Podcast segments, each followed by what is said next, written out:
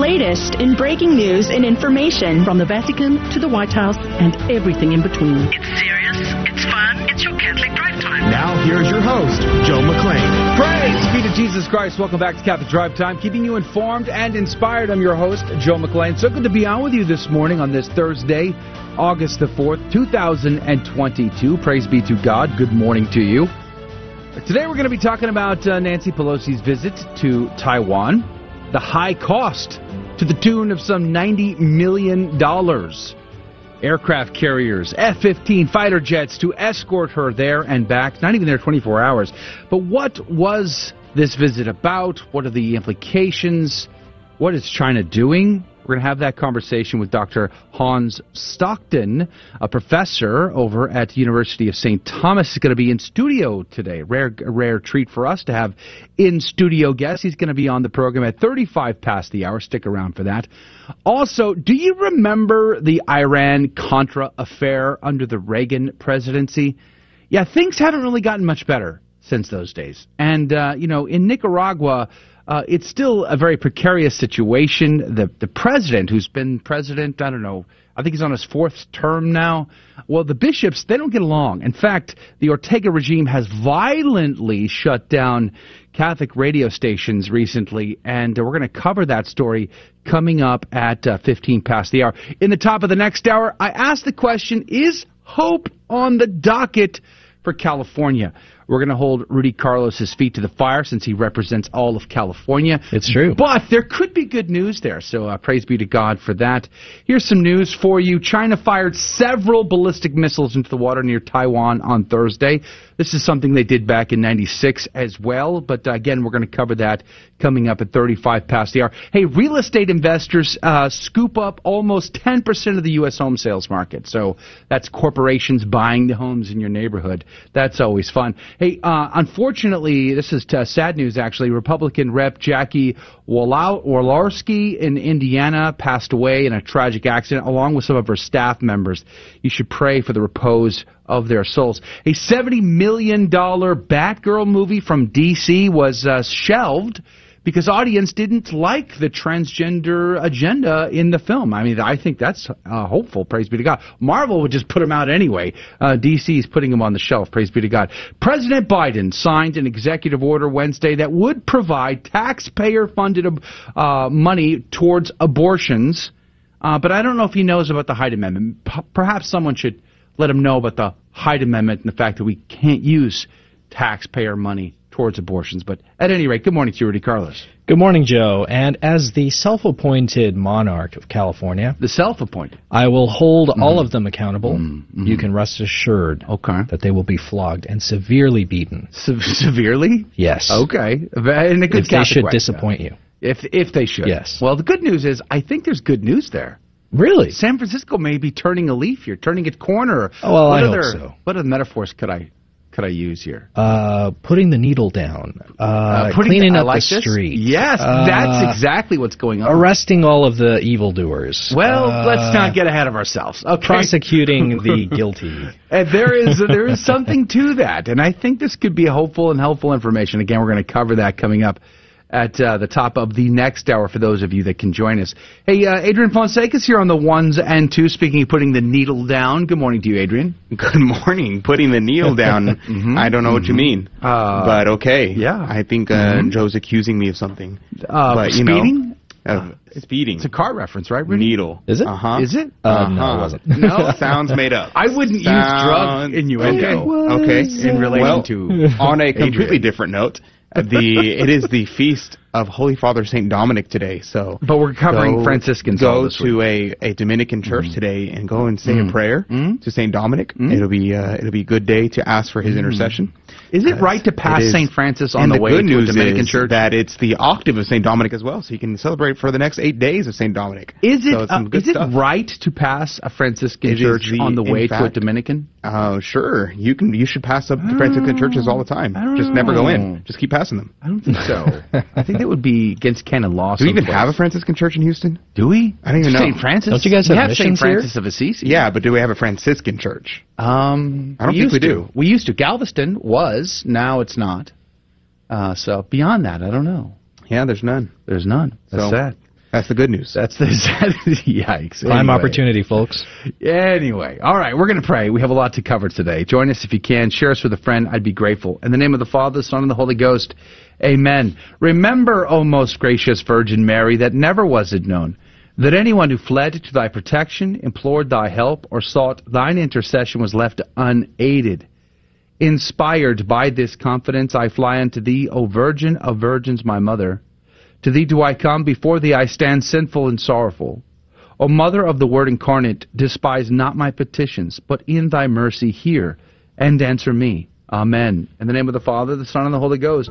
And now your headlines with Rudy Carlos. Good morning. Thanks for tuning in to Catholic Drive Time. Today is uh, Thursday, actually, August 4th, and here are your headlines this morning. DW reports Chinese fighter jets enter Taiwan's air defense zone. Island's Ministry of Defense said 27 aircraft were detected, 22 of which crossed the median line of the Taiwan Strait. In response, Taipei dispatched air patrols and activated missile defense systems to monitor Chinese aircraft. China's actions are part of Beijing's response to U.S. House Speaker Nancy Pelosi visiting the island this week. Pelosi had ignored China's repeated warnings against the trip. Once there, she pledged that the U.S. would always stand with Taiwan in what could be seen as a hint that Washington is ready to support Taiwan militarily in case of a mainland Chinese attack. Breitbart reports City of San Antonio threatens to bus migrants back to Texas border towns. City leaders are apparently overwhelmed by the arrival of released migrants who later used local transportation hubs to reach other parts of the country. Official correspondence shows a request to limit the number of daily migrant arrivals as local leaders level threats to bus them back to the Texas Mexico border. One federal official even suggests piggybacking on Governor Greg Abbott's initiative to bus migrants straight to Washington, D.C. as an alternative. Reuters reports Dutch governor, government declares water shortage due to drought. That's going to hurt the protest even more.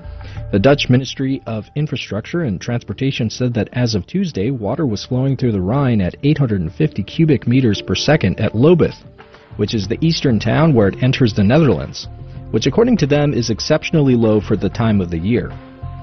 They say, quote, We've been seeing it get drier in the Netherlands for several weeks now because of evaporation in our own country, and very low river flows from abroad, unquote, said Michel Blom, the country's public works and water management agency, uh, appointed to oversee a drought task force. The Epoch Times reports real estate investors scoop up almost 10% of U.S. home sales.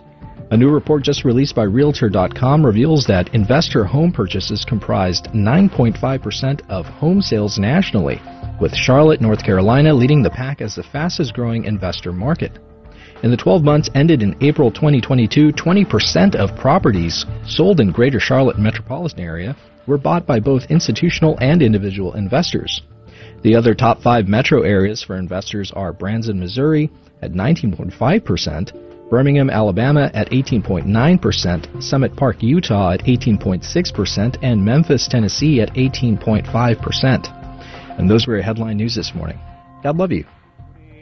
The saint of the day is Holy Father Saint Dominic. And I had to cut out 20 minutes of this biography, just so you know. The founder of the Order of Preachers, commonly known as the Dominican Order, he was born in 1170 at Caleruega, Burgos, at Old Castile. Old Castile. In 1184, St. Dominic entered the University of Palencia. Here he remained for 10 years, prosecuting his studies with such ardor and success that throughout the ethereal existence of that institution, he was held up to the admiration of its scholars, as all that a student should be. On one occasion, he sold his books annotated with his own hand to relieve the starving poor of Palencia. He tried to sell himself into slavery to obtain money for the liberation of those who were held in captivity by the Muslims. As a canon of Osma, he spent nine years of his life hidden in God and wrapped in contemplation, scarcely passing beyond the confines of the chapter house. Passing through Toulouse in the pursuit of a different mission, they beheld with amazement and sorrow the work of spiritual ruin wrought by the Albigensian heresy. Dominic and his companion therefore lost no time in engaging their opponents in this kind of theological exposition. Whenever the opportunity offered, they accepted the gauge of battle. The year was 1208 and one of the Cistercian legates was assassinated. This abominable crime precipitated the crusade under Simon de Montfort, which led to the temporary subjugation of the heretics. It was around this time that he received the rosary from Our Lady and the foundation of the Inquisition by St. Dominic in his appointment as the first inquisitor. St. Dominic absolutely refused all episcopal honors, saying that he would rather take flight in the night with nothing but his staff than accept the episcopate. Pope Honorius approved the founding of the order on the 22nd of December 1216. That makes the order almost eight over 800 years old now. St. Dominic spent the following Lent preaching in various churches in Rome and before the Pope in the papal court. It was at this time that he received the office and title of Master of the Sacred Palace, or the Pope's Theologian, which was held by a Dominican until today. He died on August 6, 1221, promising his paternal help and the distress of his brethren after his death. The life of St. Dominic was one of tireless effort in the service of God. While he journeyed from place to place, he prayed and preached almost in, uninterruptedly. His penances were of such a nature as, the, as to cause the brethren who accidentally discovered them to fear the effect upon his life. While his charity was boundless, he never permitted it to interfere with the stern sense of duty that guided every action of his life. If he abominated heresy and labored untiringly for its expiration, it was because he loved truth and loved the souls of those among he labored. He never failed to distinguish between the sin and sinner, and is not to be wondered at, therefore, if this athlete of Christ, who had conquered himself before attempting the reformation of others, was more than once chosen to show forth the power of God. After signing the bull of canonization on the 13th of July, 1234, Pope Gregory IX declared that he had no more doubted the saintliness of St. Dominic than he did that of St. Peter and St. Paul. Holy Father St. Dominic, pray for us. Praise be to God in all things. The gospel today comes to us from Matthew chapter 9, verses 35 through 10, 1. And Jesus went about all the cities and villages, teaching in their synagogues and preaching the gospel of the kingdom and healing every disease and every infirmity. When he saw the crowds, he had compassion for them because they were harassed and helpless, like sheep without a shepherd. Then he said to his disciples, the harvest is plentiful, the laborers are few. Pray therefore the Lord of the harvest to send out laborers into his harvest. And he called to him his twelve disciples and gave them authority over unclean spirits to cast them out and to heal every disease and every infirmity. The Gospel of the Lord. Praise to you, Lord Jesus Christ. Remigius said, quote, But when the Son of God looked down from heaven upon the earth to hear the groans of the captives, straight a great harvest began to ripen. For the multitude of the human race would never have come near to the faith had not the author of human salvation looked down from heaven. Remigius. Jerome would say, quote, He first preached and taught and then proceeded to heal sickness, that the works might convince those who would not believe the words, close quote, St. Jerome. Hilary, St. Hilary says, quote, figuratively, when salvation was given to the Gentiles, then all cities and towns were enlightened by the power and entrance of Christ and escaped every former sickness and infirmity. The Lord pities the people troubled with the violence of the unclean spirit and sick under the burden of the law, and having no shepherd at hand to bestow on them the guardianship of the Holy Ghost. But of that gift there was a most abundant fruit, whose plenty far exceeded the multitude of those that drank thereof. How many soever take of it, yet an inexhaustible supply remains. And because it is profitable, and there should be many to minister it, he bids us ask the Lord of the harvest that God would provide a supply of reapers for the ministration of that gift of the Holy Ghost, which was made ready. For by prayer this gift is poured out upon us from God. Close quote. Saint Hilary, pray for us. As Remigius says, we're healed not just in the body, but in the soul as well. Let's pray. Pray fervently to send out the reapers. We'll be right back. Don't go anywhere. What's concerning us is coming up next. We are a young and diverse generation, helping those in need and promoting human rights. We care for the environment. We embrace authentic witnesses and dream of a better world. Our passion comes from God, who loves us even when we fall and cheers on our victories. If you sometimes wonder, is there something more? Then come and see at CatholicsComeHome.com. Some time back, I had a chat with some Jehovah Witness ladies, and they made the assertion that the first Christians didn't believe Jesus was God. That belief was a later invention. But is this true? No, it's not. Leaving John 1 1 off to the side for now due to disputes with Jehovah Witnesses over its translation, John 20 28 records the Apostle Thomas saying to Jesus, which literally translates from the Greek, the Lord of me and the God of me.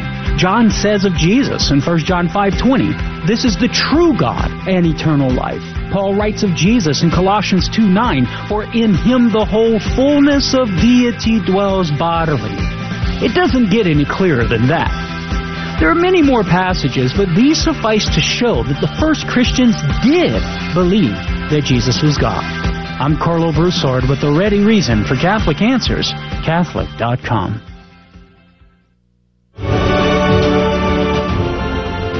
Praise to you, Lord Jesus Christ. Thank you for being on with us this morning. We're glad to have you here with us. Praise be to God. Do us a favor and share us with a friend. Coming up at 35 past the hour, Dr. Hans Stockton, Associate VP for International Relations and Engagement at the University of St. Thomas, is going to be on to talk about uh, Nancy Pelosi's trip. Speaker of the House went to Taiwan, as we all know. What was what was the, the deal there? Why did she go? What was the cost of that? I mean, $90 million was spent of taxpayer dollars. Uh, a battle group was sent to defend her just in case, but uh, what is the real cost there and what's the point of that? We're going to have that conversation with Dr. Hans Stockton. So uh, stick around for that if you can. But as I say, there are lots of stories in the news that are great concern to me, and I'm sure they are to you as well. Now, if you're my age, you're just old enough to remember Colonel Oliver North standing up in his, you know, Class A Marine Corps uniform and uh, raising his right hand, swearing an oath. Something about the Iran Contra affair. Do you remember that? I mean, if you're older than me, you probably definitely remember that. If you're younger than me, you might not remember that. Well, see, here's the, the, the quick and dirty backstory here. We're talking about Nicaragua, even though it's called the Iran Contra affair. See, in the 70s, there was a war between the United States and the Soviet Union. And, uh, okay, it was a proxy war, kind of like what's going down in the Ukraine these days. Uh, and uh, the, the uh, they had the Sandinistas versus the Contras. The Sandinistas were backed by communist Cuba and Soviet Union. The Contras were backed by us, but they weren't supposed to be. And that's the reason is because they were mostly funded through cocaine sales and the harvest of co- cocaine there. So, well, as a you know American public did not want to support an organization that uh, was funded by cocaine. So we had a we passed a bill. You're not allowed to do this. No CIA funding, no Department of Defense funding. Well, then lo and behold, there was uh, a plane that was hijacked, and there were people that were being held hostage. And there was a negotiation under the Reagan presidency that uh, they would supply some money and guns in exchange for the release of hostages. And uh, the CIA took some of that money, most of the money actually, and instead sent it down to Nicaragua instead of Iran. And it then became public. And uh, President Reagan was never actually found guilty of involvement, but many others, his uh, chief of staff, I think, Oliver North, CIA officials, contractors, they were all found guilty of this. Uh, but nonetheless, so that's the backstory there. Now, what happened was the Somoza dictatorship did fall and the current president of Nicaragua was involved in that effort to overthrow that dictatorship, right? Well, he became president, I think in, was it, 2006 first, and then, you know, he's been president for like four terms now because he's got no term limits. Did you know his wife is the vice president of Nicaragua? How odd is that, do you think? Hmm. You got a husband and wife team basically uh, ruling this country with an iron fist. So, and since 2018, there's been lots of political demonstrations. The people are like kind of sick of all of this, and 400 protesters were killed at the hands of uh, police and paramilitary organizations trying to suppress the protests in Nicaragua since 2018. Well, in all of the melee of this backstory, you have the Catholic bishops in Nicaragua who have been at odds with this government. Well, this government has now cracked down quite severely, in fact. And here's an article out of the National Catholic Register. It says Ortega regime in Nicaragua violently shuts down Catholic radio stations. Here's the article. Nicaraguan police broke into Divine Mercy Parish the night of August the 1st in the town of Sébaco in the diocese of uh, Matagalpa to shut down one of five Catholic radio stations closed on Monday by the Daniel Ortega regime. On Facebook, the parish broadcasts live the arrival of the police at the parish doors as well as their entry by force. The Catholic channel in Sébaco also broadcasts live the police raid on the Infant Jesus of Prague chapel. The station reported that the officers fired shots into the air and launched tear gas canisters to drive away the people that came out to support Father and the director, who is the director of the media outlet. Quote, We ask brothers, please join us in prayer. All those who are at their homes at this time, please, we ask you to kneel down, light a candle in front of the image of the Virgin Mary. May she protect us with her heavenly mantle, close quote, the announcer said on the radio. The Diocese of Matagalpa, whose Bishop Rolando Alvarez is one of the most critical of the government, reported that the country's regulatory agency, the Nicaraguan Institute of Telecommunications and Postal Services, uh, Telcor, notified him on Monday of the closure of Radio Hermanos. Quote, at this time, we have been informed that they have also closed Our Lady of Lourdes radio, Our Lady of Fatima radio, Radio Alines, uh, and uh, Mount Carmel radio, the bishop announced in his statement. The bishop said Telcor's argument for closing Radio Hermanos is, quote, that since January 30th, 2003, we haven't had a valid operating license, close quote. However, the diocese said that on June the 7th, 2016, quote, our bishop, Rolando Alvarez, personally presented documentation, close quote, before, uh, before said institution to request the current operating license for Radio Hermanos. Our Lady of Lourdes Radio, Our Lady of Fatima, Mount Carmel, St. Lucie Radio, Catholic Radio in Sébaco, and St. Joseph Radio. The diocese noted that his request was never answered. All this documentation is available at uh, Tutelcor and the national and international community, the bishop added.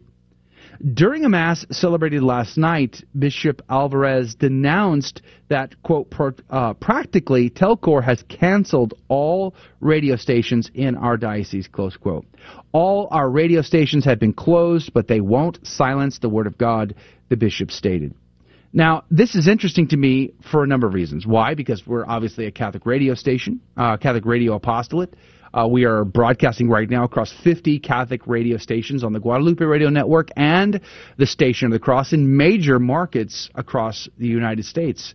Boston and Buffalo and Washington, D.C., and Dallas and Houston and more. And uh, we're very grateful for the opportunity to speak to you about the biggest issues of our day and our time to give a Catholic perspective on the news. And um, we also live stream our content right now on many social media platforms. We're on YouTube right now. We're on Twitter. We're on Facebook in a couple of places. We're on Rumble, Odysee, LinkedIn, and we cross post to a bunch of other sites. So we are live streaming our content. Now, we've been saying this. If you've been listening anytime over the past uh, year, you've probably heard me rant about this censorship that we have routinely had to endure at the hands of big tech oligarchs, right? Uh, so YouTube, Twitter, and Facebook, notorious for uh, you know not giving us an audience.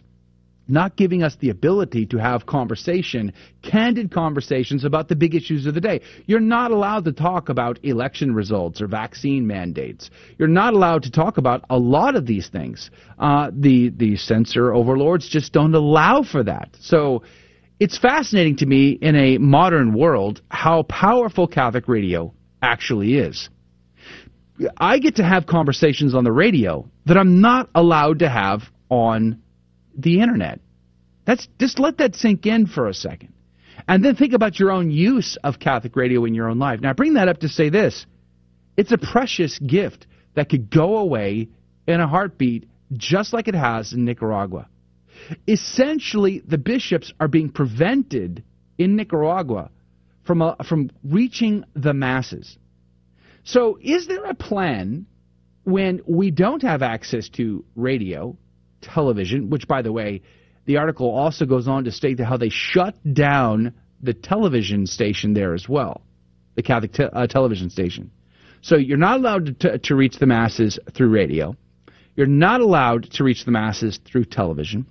It's as easy as a mouse click to prevent you from having any audience whatsoever through digital content on the social media platforms. Because, why? Because there are no viable alternatives that allow you to reach the masses besides the big ones, right? It just, I mean, you go to China where they don't allow Facebook and things like that. They got their own. But guess who runs that? China does. so they control completely the narrative. So, what's the plan if you don't have access to the masses through the traditional or the, even the new or the old uh, means of mass communication? Do we have a plan for this?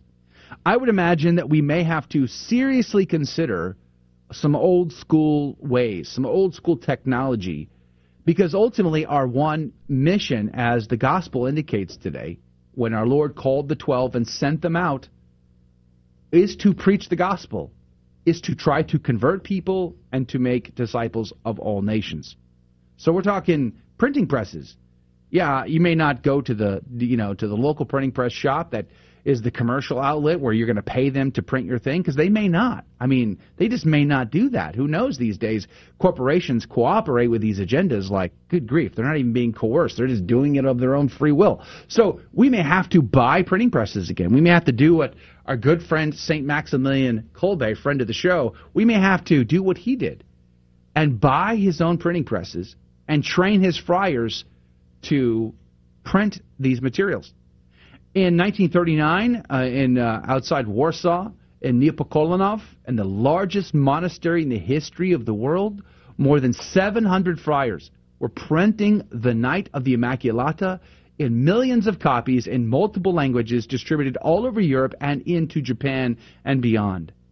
It's an amazing thing that was done by this man. The local press could not compete with his entrepreneurship, his ingenuity and they would cry foul. Hey, this guy's got cheap labor. Oh, it's not fair. It's not fair. So they took away his distribution system of using their their paper boys and their kiosks. What did Max do? He built his own.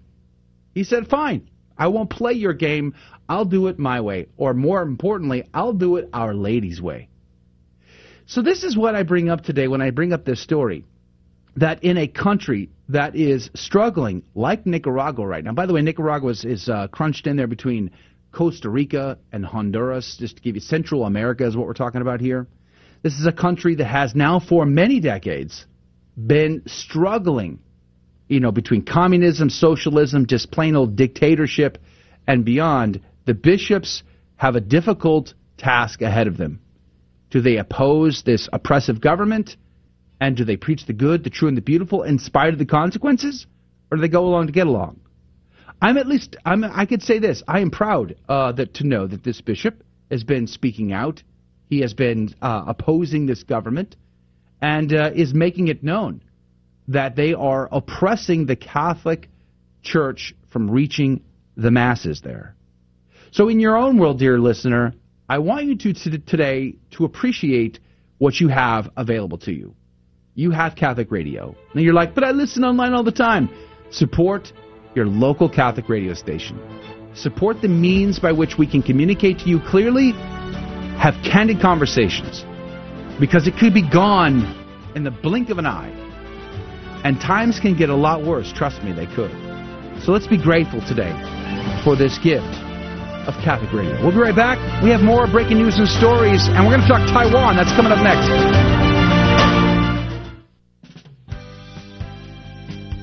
Looking for a Catholic university where the greatest works of Western and Catholic tradition are the foundation for learning, all in an environment that is faithful to the magisterium? Recommended by the Cardinal Newman Society, the University of Dallas offers an exceptional liberal arts education, preserving the wisdom of the past while preparing students for the world changing futures. Academically excellent, always faithful. Apply today at udallas.edu.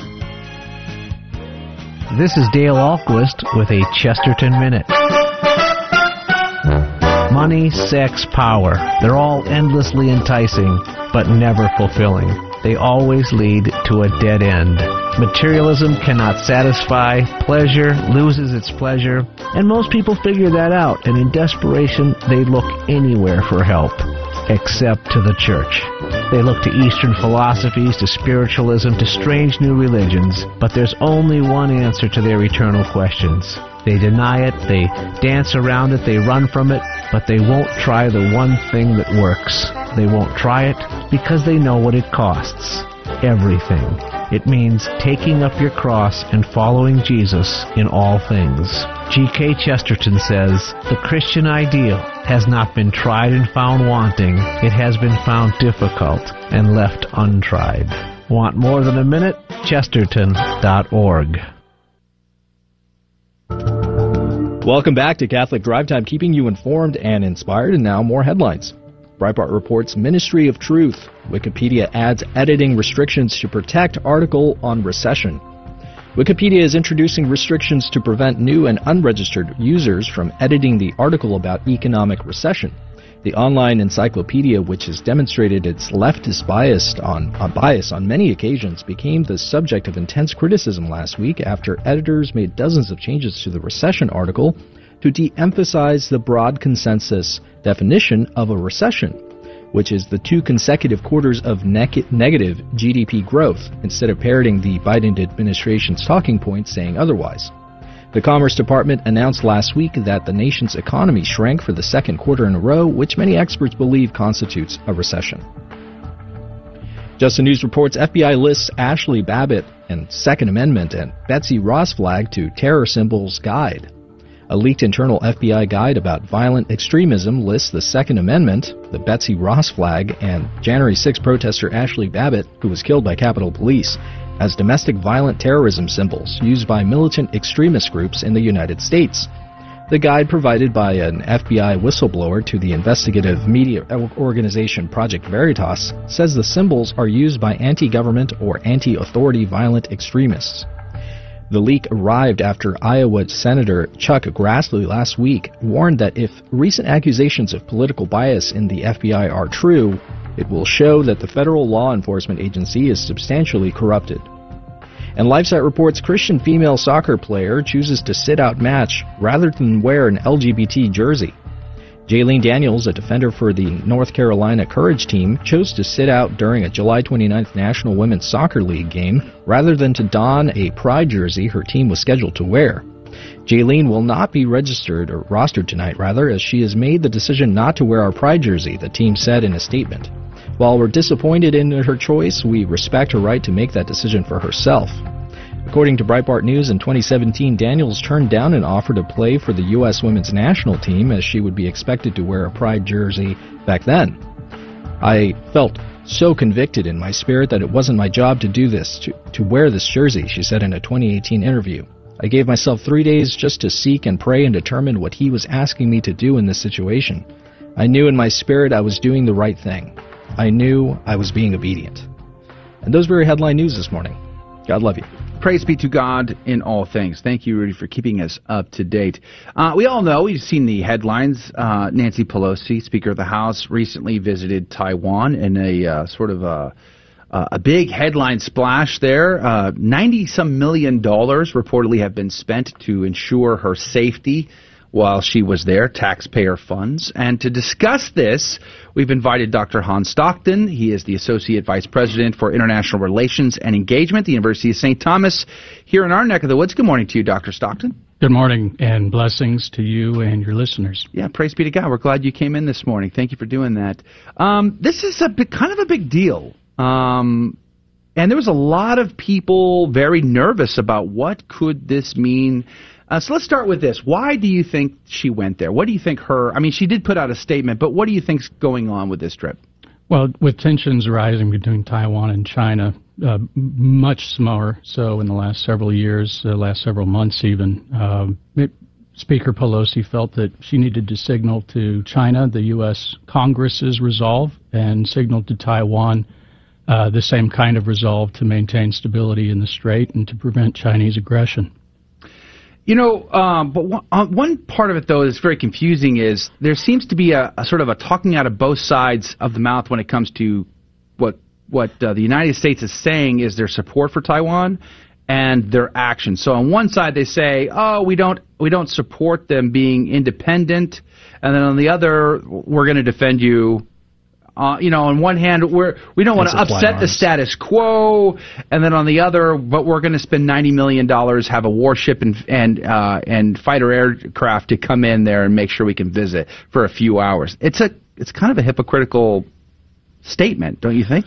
Well, I wouldn't say hypocritical. Uh, ambiguous is the term uh, most often used to refer to the, the American military commitment to Taiwan's uh, sovereignty, uh, protecting whatever sovereignty it does enjoy. Mm. this relationship is governed by the three communiques, the Taiwan Relations Act, and Ronald Reagan's six assurances. And basically it says resolution of this sovereignty dispute that goes all the way back to the Chinese Civil War, 1945-1949, needs to be resolved by the people involved. U.S. is not going to mediate. We're not going. We don't want to uh, escalate to a military uh, situation that would be disruptive.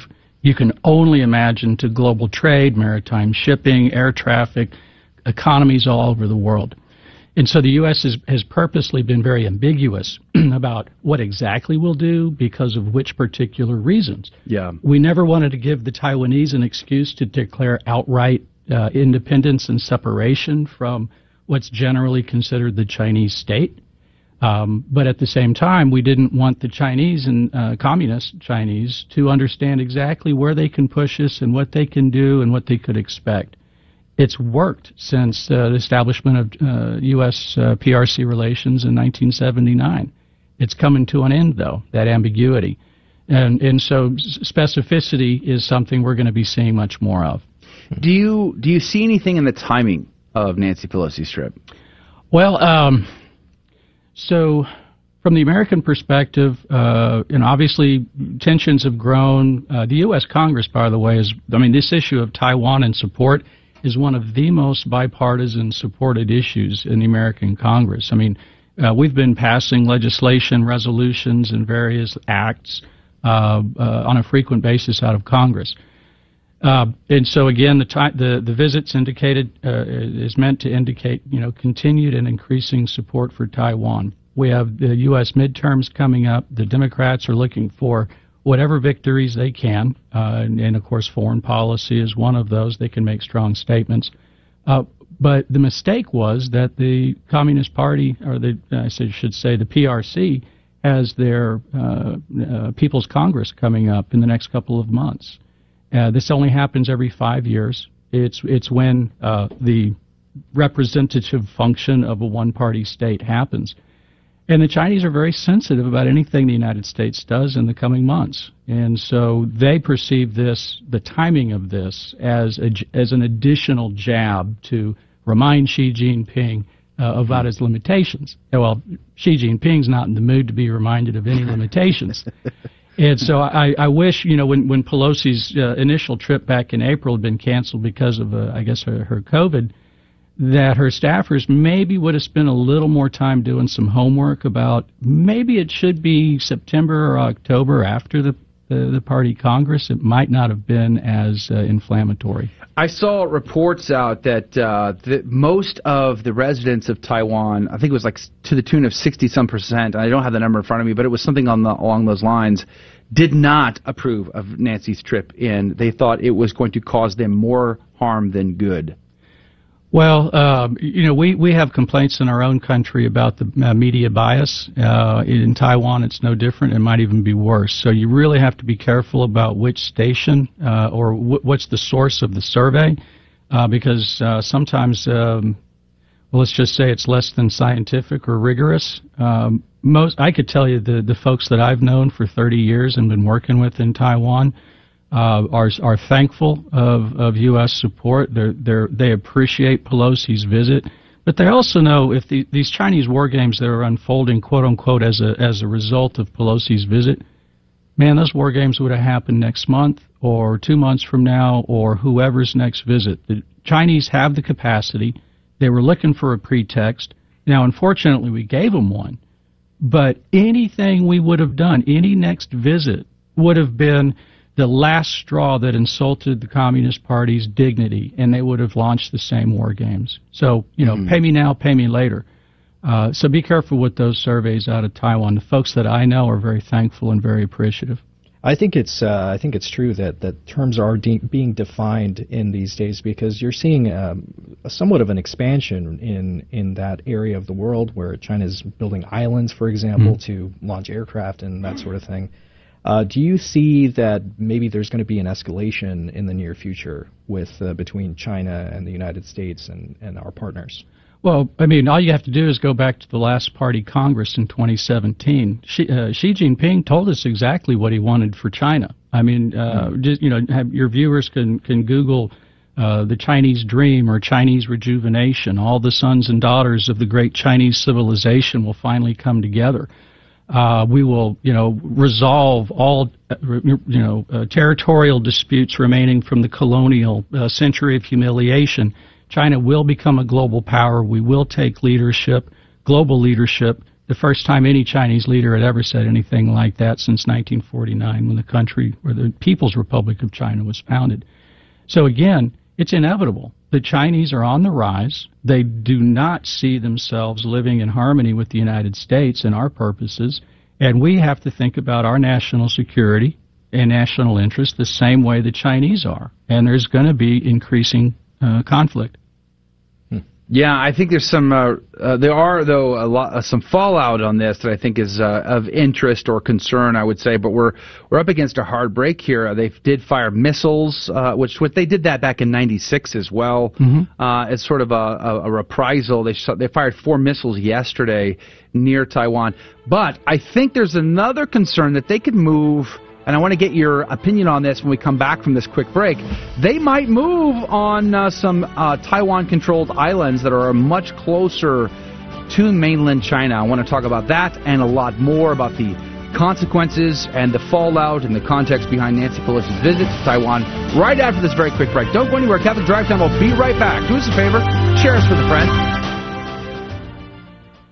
Hello, this is Steve Gleason with your one minute tool for Catholic evangelism. Here's the question for your non Catholic friend Have you ever replaced pronouns in the Bible such as who, whom, whosoever, ye, you, etc., and replaced those words with your name and therefore you personalize the Bible to yourself? Do you do that? Is that a safe way to read the Bible? Well, here's your three best friendship tools for Catholic evangelism. Number one, Bible complexity. Mechanics study motors, architects study design, linguists study syntax, but for the most part, Christians don't study the how to's of safe biblical interpretation called hermeneutics. Secondly, Aquinas. In the Summa, we see the caution. Aquinas says of the Bible, quote, the manner of its speech transcends every science because in one and the same sentence, while it describes a fact, it reveals a mystery. And thirdly, a tough comeback. I know it seems plausible to simply say the Bible is a love letter straight from God to humanity. But wait a minute. A sentence or a paragraph in a love letter has context. Yes, with great caution, we can personalize some context. But remember, when you're at the central figure in the Bible, God isn't, and that's just wrong.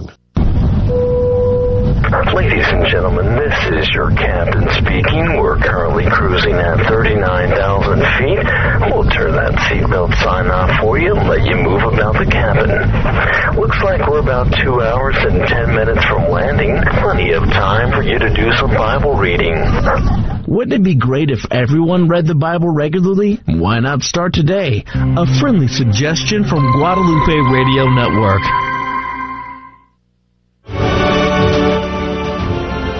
Praise be to Jesus Christ. Welcome back to Catholic Drive Time, keeping you informed and inspired. I'm your host, Joe McClain. So good to be on with you. We're talking about uh, Speaker of the House Nancy Pelosi visiting Taiwan to the tune of 90 million taxpayer dollars to make sure she made that trip in less than 24 hours safely. Uh, and uh, to discuss this, to give us that uh, context, that background, Dr. Hans Stockton, Associate VP for International Relations and Engagement at the University of St. Thomas, is joining us once again. Uh, good morning to you, and welcome back to the program. Um, one of the things I think is in, a good point to put on to the conversation today is, you know, from China's perspective. Now, I am no fan of Xi Jinping, communism, or any of the other shenanigans that come out of China. However, if if the American military might was on my doorstep, I would feel intimidated by that, and I don't think you can just ignore that. You'd have to do something. Uh, if, if, for instance, China pulled up to uh, Puerto Rico, uh, Guam, Hawaii, mm-hmm. we'd be like, no, that's not going to work. We're going to do something about that, right? Um, so I can understand that from that perspective, but nonetheless, there's lots of, as you indicated in the last segment, lots of political shenanigans that have been going on for decades. But you know, here's the thing, though: they have amassed, and I wonder, and I'd like to get you to comment upon this. They have amassed in Jinmeng uh, tanks and amphibious vehicles which is really a stone's throw away from these tiny little islands that Taiwan controls. They could very easily cross this little body of water and hit those two tiny islands without the main body of Taiwan being involved and take them probably very quickly. Would that be, and some are saying that might be the reprisal that we could see in the coming days. What do you think about that? Well, yeah, there are, there are uh, two particular populated islands uh, that are very close to the Chinese mainland, uh, and, and a concerted effort by the People's Liberation Army uh, would take those islands very quickly. Uh, now that that you know that would be it. The gloves are off, and now we're in a whole another chapter. Uh, and I don't think I don't think China's ready. Uh, you know, why? Why? You know, the disruption to the economy. Uh, they've seen what the Russia's invasion of Ukraine has cost Russia, mm-hmm. uh, short term as well as long term. They've seen actually just how complicated these things can be, mm-hmm. and you have on top of that the complexities of an amphibious invasion of Taiwan, right? Uh, and that's, I mean, that, that's a whole other layer of complicated. So what what the war games are able to do for the Chinese right now is to conduct live fire drills on the scope, scale, and locations they've never done before. Uh, in, in, particular, on the eastern part of Taiwan, out into the Pacific.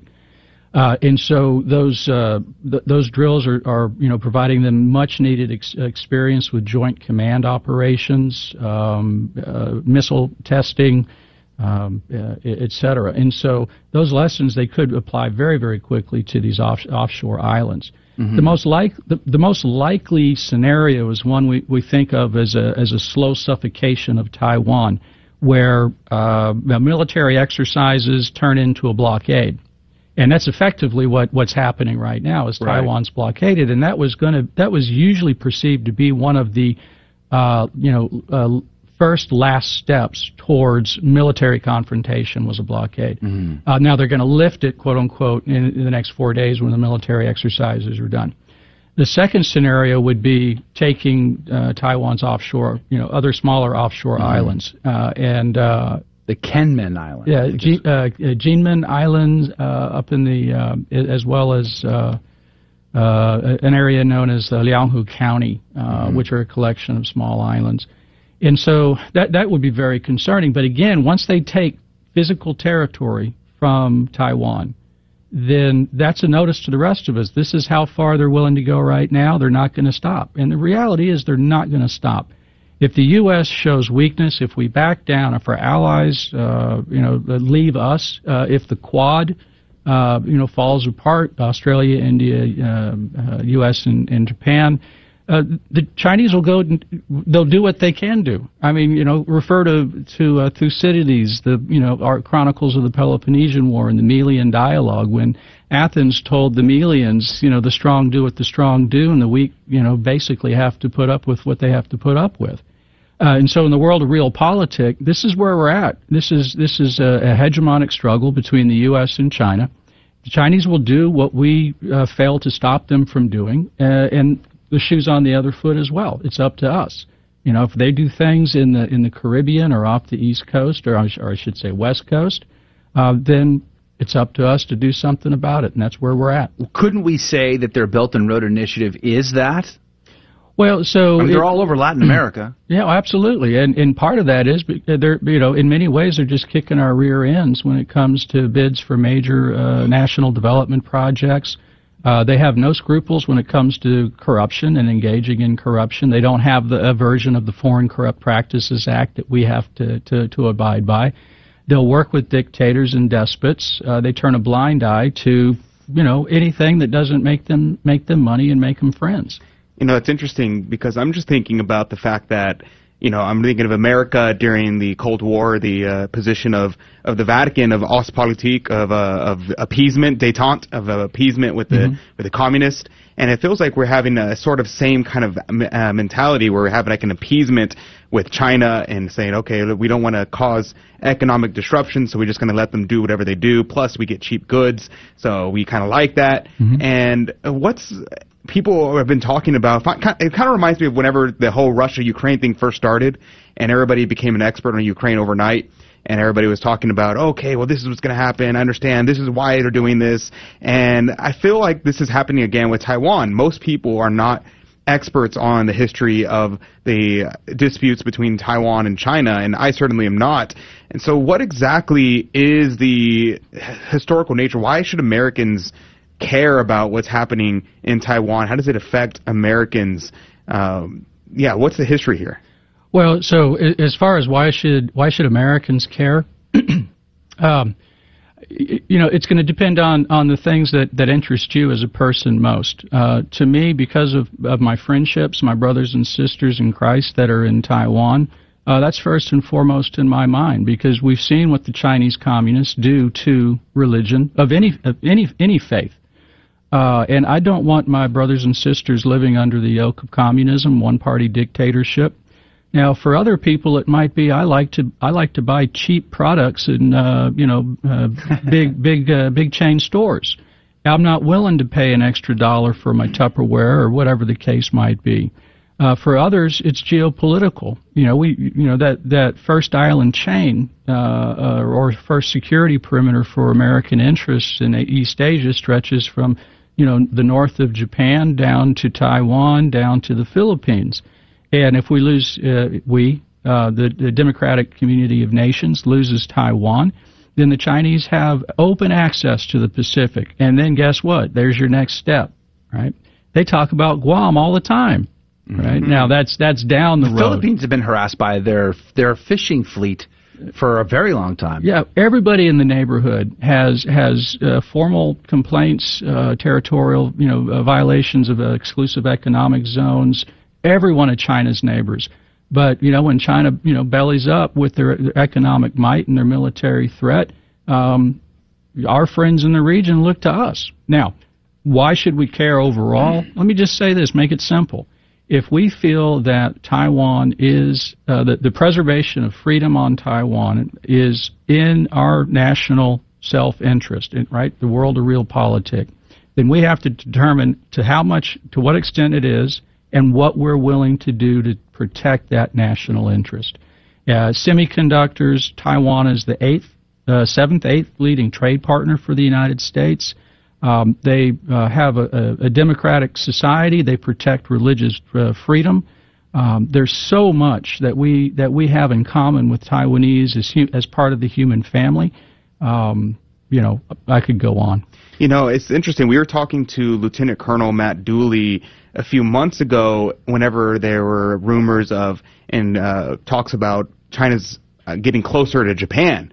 And so, I mean, this kind of idea of China moving in on neighboring con- uh, states, countries, I don't even know what to call them, the territories like Hong Kong. Um, when that happened, so China, what is what is the, the background that we need to know about China and their kind of military movements? Because Colonel Dooley made the point that the his concern is that China has a massive male population, and historically speaking, whenever a population has a surplus of men and a way too many men and not enough women, they go to war because they need to get rid of some of that excess male population, which is very cynical. But I mean, there we go. That's a uh, communist nation for you.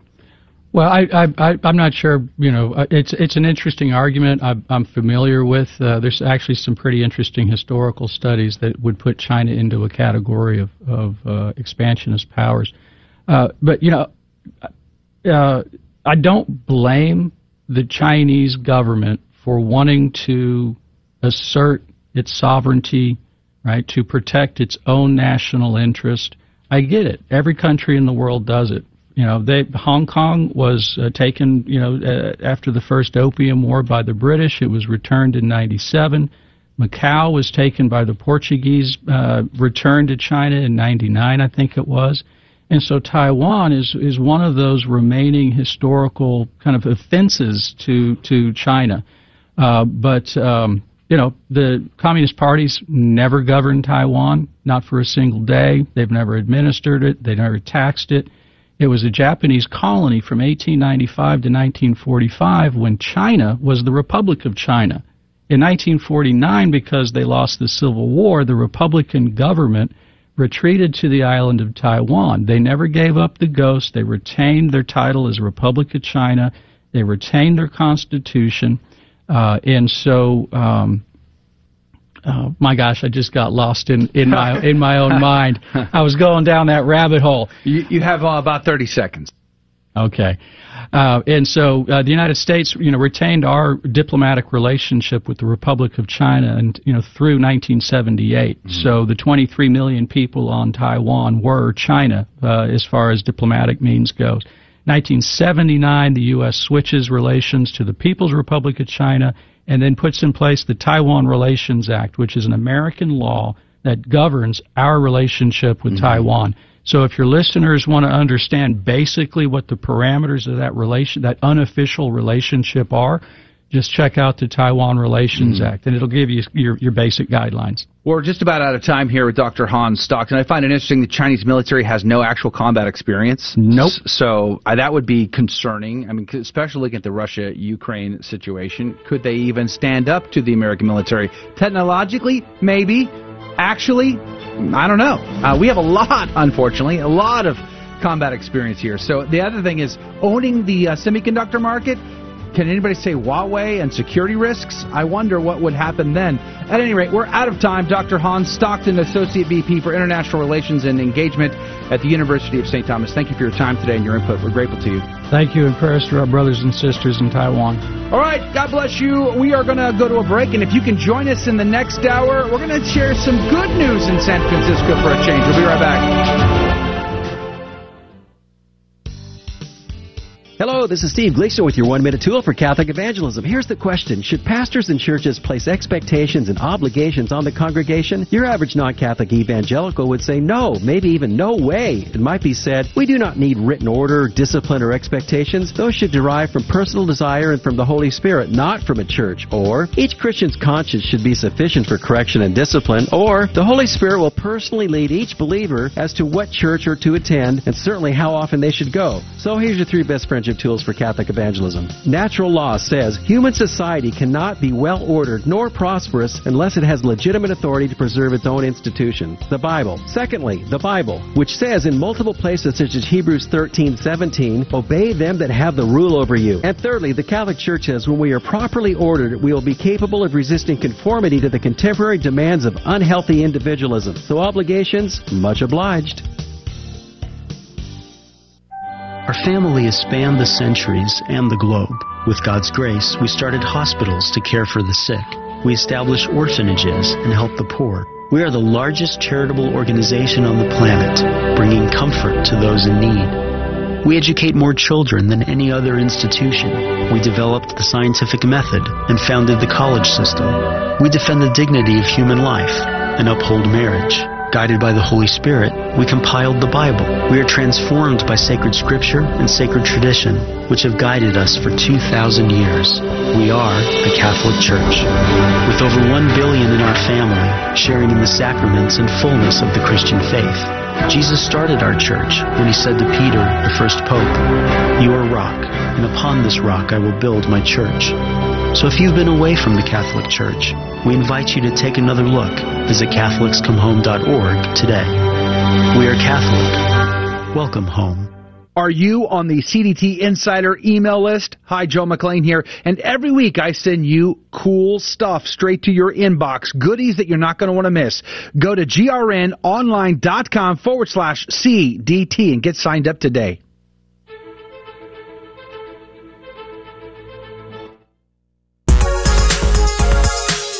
Hi, I'm Samantha from Presentation Catholic Church. You're listening to AM 1430 KSHJ Houston, part of the Guadalupe Radio Network. Radio for your soul. Joe McClain, so good to be on with you. Praise be to God. Good morning. Good morning. What do you think uh, there, Rudy, if, you're, if China did take over Taiwan? And then they owned the Taiwanese semiconductor market at that point. Which, by the way, I think one of the sanctions they're going to impose on Taiwan is not providing Taiwan, which is a supplier, by the way. It's kind of a weird relationship. Taiwan buys material it needs to make semiconductors from China because China owns most of those mines hmm. in sub-Saharan Africa. Uh, so they're going to not let them have those materials anymore, apparently. My strategy, Supposedly, allegedly. My strategy would be mm. to buy up all of the graphics cards I could possibly afford right now. Man. And then yeah, thanks to your friends at Crypto Mining, all I was the not gamers, able to get the graphics card I wanted three years ago. All of the addicted gamers will be like, "What am I going to do? I'm not going to be able to run my game in ultra settings. Oh no!" And then I come in and I, I have a trench coat on and I mm. open the trench coat. I'm like, "Which one do you want? Nvidia?" I mean, what would happen uh, if all of the semiconductors in our, in our smartphones, in our televisions, in our cars? all were were made and produced by China, communist China, they would all be spying on us. What then? Joe. Oh wait, I'm gonna. They already. I'm gonna give you a hot take now. Hot take here. Sorry. I think that would be a blessing for all of us. How? Because we wouldn't be so dependent on technology all the time. Wouldn't be sucked on our phone, sucked mm-hmm. in on our phones, mm-hmm. sucking our attention out. Mm-hmm. Uh, cars wouldn't be spying on us. Mm-hmm. Uh, what else is there? Mm-hmm. Uh, mm-hmm. Could be a lot of other things, but uh, yeah. right.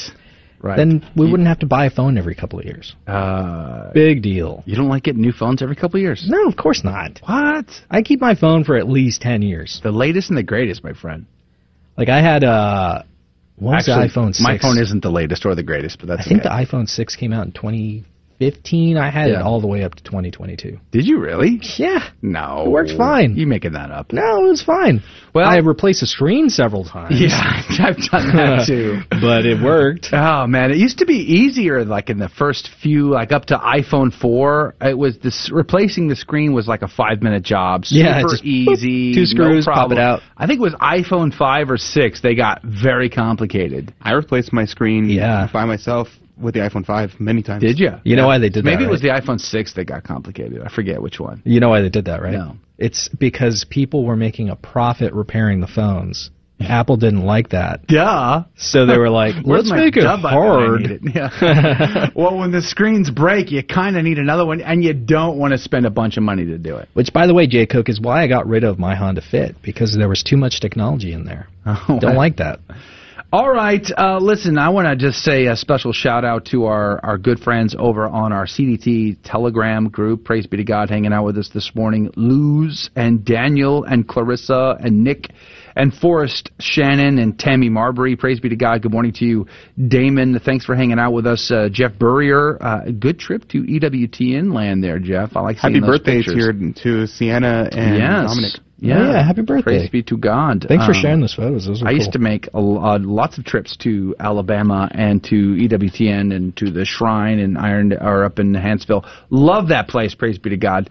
Uh, so if you want to comment and hang out with us, uh, you can always do so not only on the Telegram group, but in the after show. We conversate directly with you uh, in the chat box, and so we you can determine what we discuss. You can give us your opinions. You can chime in. You can sing hymns if you wish. We're gonna and we may do a karaoke hymn. I have some. Uh, I have some hymns that, we're gonna, that we can go. sing. You got some hymns on standby? Mm-hmm. Some good Marty Haugen, or what? What do we got mm, over there? Definitely not Marty Haugen. No, we got some Tim, Tim Haas. Or, we got some what's high quality mm-hmm. Dominican themed songs, hymns, Ooh. prayers, well, history lessons. Mm, it's gonna be great. We're going to talk about why the Feast of St. Dominic was moved mm. from August 5th to August 4th to August 8th. Sounds academic. It's going to be great. Yeah. It's not academic. So it sounds like we're going to be talking about cars and movies and food in the after show today. That's what I heard. That's what I heard. But uh, nonetheless, uh, praise be to God. Hey, there is good news. Um, good news. Good news in California, Rudy.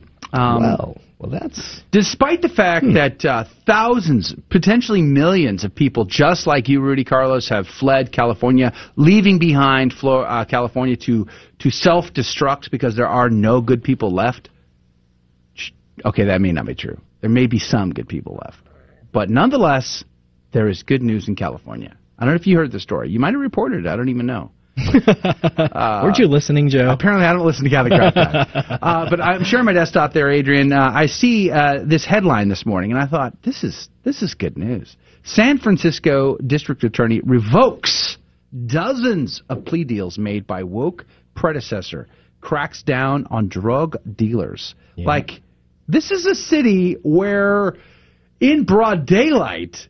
People drive up to cars, get out, casually walk, stroll on over, smash windows, steal stuff, and all people do is film it with their phones, their iPhones, and their Taiwanese semiconductors, and they put them on the big tech social, uh, you know, It's even worse. It's actually sad. People put up their uh, their their their uh, trunk. You know, like if you have an SUV, they just crack open the Mm-hmm. I- I've trunk seen those and they just leave, They leave the, all the windows windows down. down, the Some of them put open. signs on the cars Yes, and it says, "Please, there's nothing in here." Because you're It's so replacing the, that glass, like a, a like the the glass on your hatch. Yeah. that's not cheap glass. Oh no, it's not. That's expensive glass. So it's it's it's been a, a rampant problem there. There's a drug problem there, Yeah. obviously, and um, there's also videos of people going into Walgreens who famously decided that they were going to close several stores in San Francisco because of how much Mm-hmm. uh, stock they were they were getting robbed of. It was just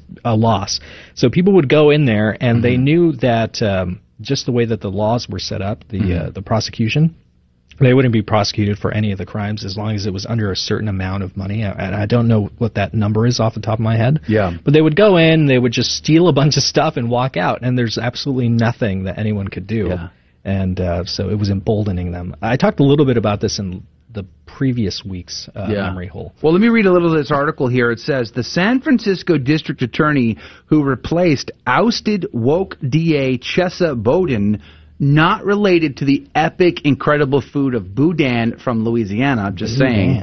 Uh, but Chesa Boudin revoked dozens of plea deals given by Boudin. In a news release Wednesday, San Francisco DA Brooke Jenkins announced she had revoked more than 30 plea bargains that Boudin, her far left predecessor, had offered to drug offenders during this administration. The reversals were part of a broader policy unveiled by Jenkins, which would prohibit drug dealers arrested with more than five grams of drugs from being referred to the city's so-called community justice court. It would also impose enhanced charges for dealers arrested within 1,000 feet of a school and potentially seek pretrial detention for fentanyl dealers in extreme cases. Since 2020, nearly 1,500 people have died of drug overdose, in part because dealers have been allowed to operate with impunity. Jenkins said in the news release, the lethality of fentanyl presents a different challenge. We must immediately change course so that we can save lives and hold people accountable for the havoc they are wrecking or wreaking in uh, our communities like the Tenderloin and south of Market areas of town, I guess. Going forward, defendants holding lethal doses of fentanyl will face felony charges. This is a huge reversal. I mean, in a town where they fully embrace the the uh, sort of the pride lifestyle, you know, the San Francisco lifestyle is the sort of the figure of speech people use these days. Describe that. I mean, uh, they are they are embracing the full woke, and this has been one of those cases where, like uh, Ka- Kamala Harris, when she was in charge of the law in California, she she worked to reverse some of this stuff. You know, prosecuting criminals, drug offenders. And uh, they act like, well, you know, it's just the, the the law is too heavy-handed to people who who do drugs. Has been the argument, and yet this article gives us examples of uh, of and it gives one example in particular of a of a criminal who had been processed. I don't know many times. He he was told by this low-end community court thing, hey, don't go back into the Tenderloin district. Just, just, just don't go back there. He's been arrested five times from there, knowing full well nothing will ever happen to him. Yeah. He'll just rent and repeat this process. And he is selling drugs, this fentanyl stuff, which is killing people. Which, by the way, fentanyl has its origins where? China. China. Or as uh, our great 45th president once said, Yeah. China. China. Well, it's funny. It reminds me of uh, who were we talking about with? I think it was Charles Coulombe. He says reality has a way of, of asserting itself, and uh, I think they're finally realizing that these policies that they've created that. Uh, uh, maybe they had good intentions. I don't know. I, I question their intentions most of the time, but they, they, they might have thought, well, you know, if we can just give these people some restorative justice, maybe they'll they'll do better. They're they're realizing it's not working. It's ruining their cities. Oh yeah. I mean, uh, people left in droves from San Francisco. I don't remember the statistic, but it was like pretty close to 10% of the, the population. I think it was 6% of the population left in yeah 2020 to 2021. Wow. So, yeah. That's a huge chunk. Yeah. Uh, and then you couple that with uh, inflation, gas prices, the cost of living there is skyrocket. I mean, most people, you'd have to make a massive salary just to own a home there. Yeah, I think most people who live there are maybe in the tech industry, so it's it's impossible to live in San Francisco. Even the football team moved out of there. Which Isn't one that, true? The 49ers? Raiders? Didn't the 49ers? Oh, the 40, yeah, I don't know. I didn't I don't I don't, I don't follow the, the sports in California. No? You guys No. follow sports ball? I don't follow sports ball, especially not in California. uh, the uh, article goes on to talk about a, f- a review of outstanding drug cases published by the DA's office found that as of July 2022, there are 157 cases involving narcotic sales currently in collaborative courts like the San Francisco Community Justice Court. More than half of those cases, 88 in total, involve fentanyl. And 40 defendants in those cases have multiple open drug cases. On top of that, data from the San Francisco Superior Court cited in the release showed that Boudin's uh, administration did not obtain a single conviction for dealing fentanyl in the entire year of 2021. Not a single one. Even far left Los Angeles District Attorney uh, George Gascon's office obtained convictions in 90 drug cases in 2021. Golly. So even LA is prosecuting these at a bigger rate than San Francisco. The new policy is Jenkins' latest move to reverse course from Boudin's administration. Shortly after assuming her office in July, Jenkins fired 15 of Boudin's staffers, including Boudin's chief of staff, managing attorney, assistant chief of general crimes, communications director, and policy advisor, director of data analytics and research, and managing attorney of the Independent Investigations Bureau. Uh, the article goes on to say Boudin was overwhelmingly recalled in June. Fully 60% of San Francisco residents voted to recall the far left DA who had received support from left wing billionaire George Soros, one of many across the United States. So here's the question Is, the, is this hope? Is this hope on the docket? See what I'm doing there? Docket, legal court thing. Docket is hope on the docket for California. Is this a sign of greater, more beautiful, sunshiny days to come in the Sunshine State? It's given me hope.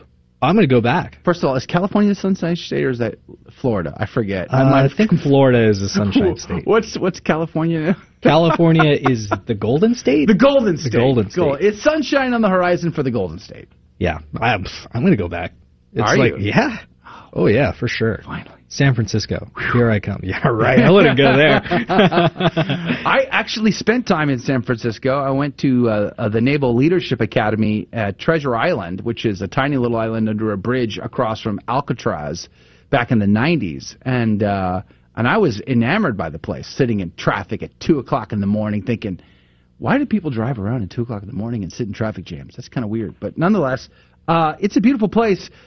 But is it going to turn around? Do you think they're really going to clean up their act? Do you think that they will abandon their woke politics to try to bring back civility to their community? That's the question. Yeah, Hmm. I think this is a good first step, but there's there there's got to be some other infrastructure that has to be reinforced if you're going to start prosecuting that many people. Hmm.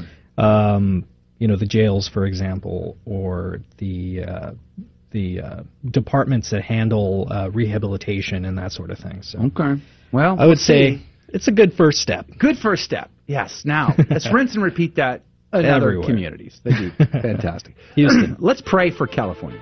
Uh, but what we're going to do instead right now, uh, no, we were going to pray, but we're still going to have a, a game show. That's what's coming up next. Fear and trembling. Prizes are involved. Trivia questions to to try to guess at. Uh, you don't have to know those answers. You could still win, but what you do have to do is make a phone call, and that phone number for you to call right now is 877-757-9424. That's 877-757-9424. First caller gets to play our game at 877-757-9424. We'll be right back. Call right now. Some friends who are Catholic who say that you don't have to believe everything that the church teaches, whether it's in the catechism or not. Is that true? No, it's not true. If you want to call yourself Catholic, but you want to pick and choose for yourself which of the church's teachings to accept and which to reject, you give everyone else who calls himself Catholic the right to do the same thing. For example, you believe women should be priests. In the Catechism of the Catholic Church, paragraph 1577, it states, only a baptized man validly receives ordination. For this reason, the ordination of women is not possible. You don't believe that? Well, that's fine. I just made this a catechism of your Catholic Church, but not mine. But remember, if you can throw doctrines out, so can everyone else who calls himself Catholic. That gives Joe Parishioner over at St. Doubting Thomas Catholic Church the right to throw out the church's social justice teachings. He doesn't feel like feeding the hungry, caring for the poor, and all that other bleeding heart stuff. Paragraphs 2401 to 2463. I just made this a catechism of his Catholic Church, but not mine. You believe contraception is okay. Paragraph 2370 says contraception is intrinsically evil. Joe Parishioner doesn't like what the church teaches on the death penalty. Paragraphs 2364 to 65. You don't like what it teaches on these pages, pages 505 to 508. He doesn't like what it teaches on these other pages here, pages 610 to 615. Can you see what's happening? I heard it said once that there is a shortage of vocations to the priesthood in the United States, but no shortage of vocations to the papacy. If we don't believe in all of it, if we each appoint ourselves pope and throw out a doctrine here or a doctrine there, then our faith is no longer Catholic. A beacon of truth in a troubled world. This is the Guadalupe Radio Network, radio for your soul. Welcome to another round of fear and trembling. the Catholic Trivia Game Show that helps you work out your salvation by the seat of your pants. It's a 50-50 chance and prizes are involved. Avoid the weeping and gnashing of teeth. Call now to take your shot. 877-757-9424. And now your host, Joe McClain. Praise be to Jesus Christ. Welcome back to Catholic Drive Time and Fear and Trembling, the Catholic Trivia Game Show where we have secrets and agendas. Um, but you just can't tell anybody what I'm about to share with you. All right? It's pretty serious. So uh, do me a favor and pinky swear to it, okay? All right? Okay, here's here's the first deal. Number one, we like to teach the faith on the down low, on the on the you know on the on the secret. You know what I'm saying? We like to teach the faith. So you might learn something about your Catholic faith that you didn't know before, and that's a good thing. Praise be to God. It's great. But number two, we like to laugh, have a good time, crack up, and our callers laugh with us, and we enjoy that probably most. And then, of course, number three, we give out prizes, which is an incentive for you to call, possibly win. It's fun. Everybody wins in the deal, right? So there's sort of the agenda behind the deal. But here's the kicker we don't ask the caller the questions. So they don't need to know any of the correct answers. They could, in fact, win our game without knowing a single correct answer. And that's because of the three Catholic trivia questions I have, I will instead ask Rudy and Adrian. One of them will give us a correct answer. The other will give us an incorrect answer. The caller will then have 15 seconds to make a decision. Whomst do they trust more, Rudy or Adrian? And every correct answer will then go into the coffee cup of divine providence to win this week's prize. Rudy, what could they win? Praise be to God. Our sponsor this week is Teology of the Body, which is a very punny name for uh, for this this company. Teology as in T-shirts, because the winner this week is going to win one of their Blood of the New and Eternal Covenant shirts, which feature, features the chalice of the precious blood of our Lord Jesus. Now, just think about it, right? You're you know, walking down the street, looking to the left, looking to the right, and then you pop into your favorite coffee shop, Mhm. and somebody's like, "Hey, that's Mhm. cool. Sure. What does that mean?" And it's an opportunity for you Mm-hmm. to evangelize. So if you want to get one for yourself, check out Teology of the Body on Etsy, and their link is teologyofthebody.etsy.com, or connect with them on Twitter, Theology of, Theology of the Body. And if you're an Instagram person, follow them at theologyofthebody.shop. Thank you very much, Theology. Yeah, praise be to God. Thank you, Theology of the Body at Etsy. We are very grateful to you. Praise be to God. Let's go to the phones. Good morning to you, Alan. Uh, good morning, Joe, Adrian, and Rudy. Praise be to God. Why do you say my name like Hell. Joe? Like, what, what what's going on, Alan? Are you trying to uh, Alan's suggest mad. something with the tone, the inflection of uh, the way you say my name this morning? Yes, I have a radio voice. People tell me all the time. Our good friend Alan Mallory from uh, from Houston, Texas. Now, remind me one more time, Alan. Your parish is uh, is it St. John Vianney?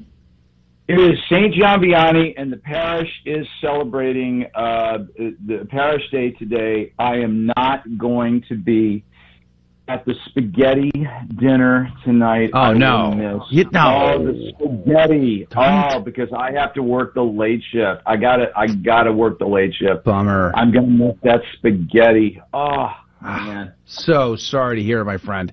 Hey, fascinating fact. Did you know that uh, St. John Vianney's, uh, I think it was his missal, his prayer book, his uh, autographed prayer book, is in Minnesota, not in uh, in in France. Fascinating fact. All right, Alan. I know you know the rules. You know how this game works. Uh, are you ready, sir? Uh, as we say in Spanish, estoy listo.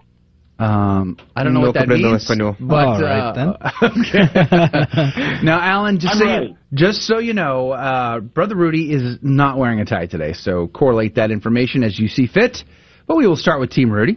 Good morning to you, Team Rudy. Good morning.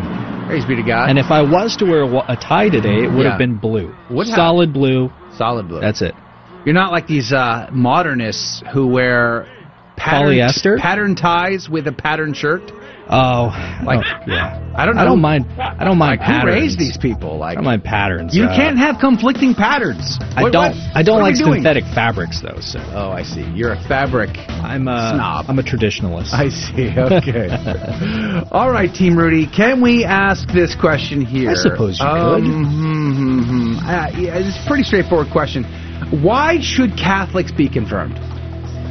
Well, that's easy, Joe. Is it? So you can graduate. it It's a graduation ceremony. Oh, I see. Yeah. Like, woohoo, we're done. Yeah, I got Yeah. my three sacraments of initiation. I can just go and be, a, you know, do whatever I want. Well, bye. Bye. Yeah. Okay. So graduation is what you're going to go with. That's your answer. Yeah. Okay. Adrian, uh, I, I believe, if I'm not mistaken, you have been confirmed. So I'm hoping you can answer this question for me. But could you tell me why should Catholics be confirmed?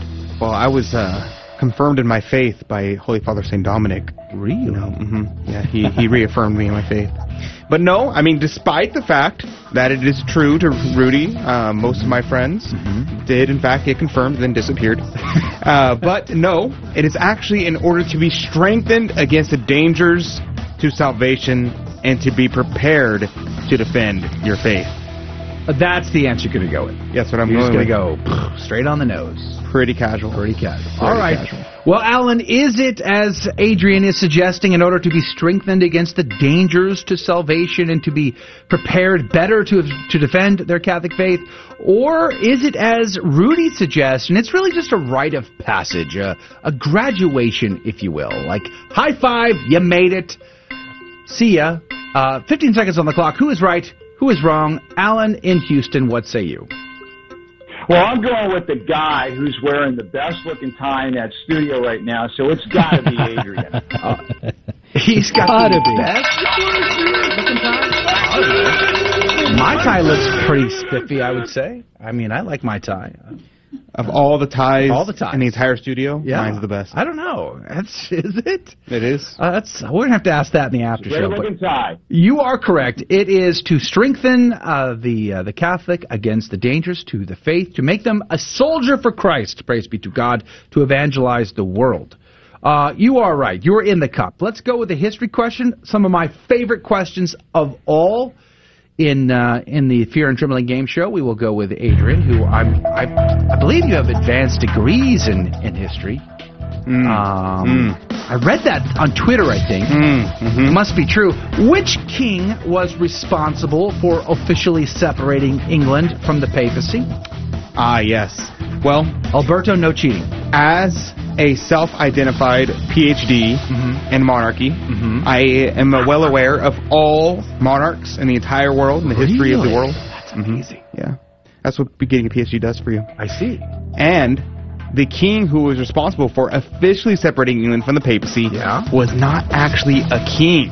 This is a, a trick question. It was actually Queen Elizabeth. No. Yep. Wow. Mhm. Mind blown. Yep. All right. Okay. Queen Elizabeth, you say?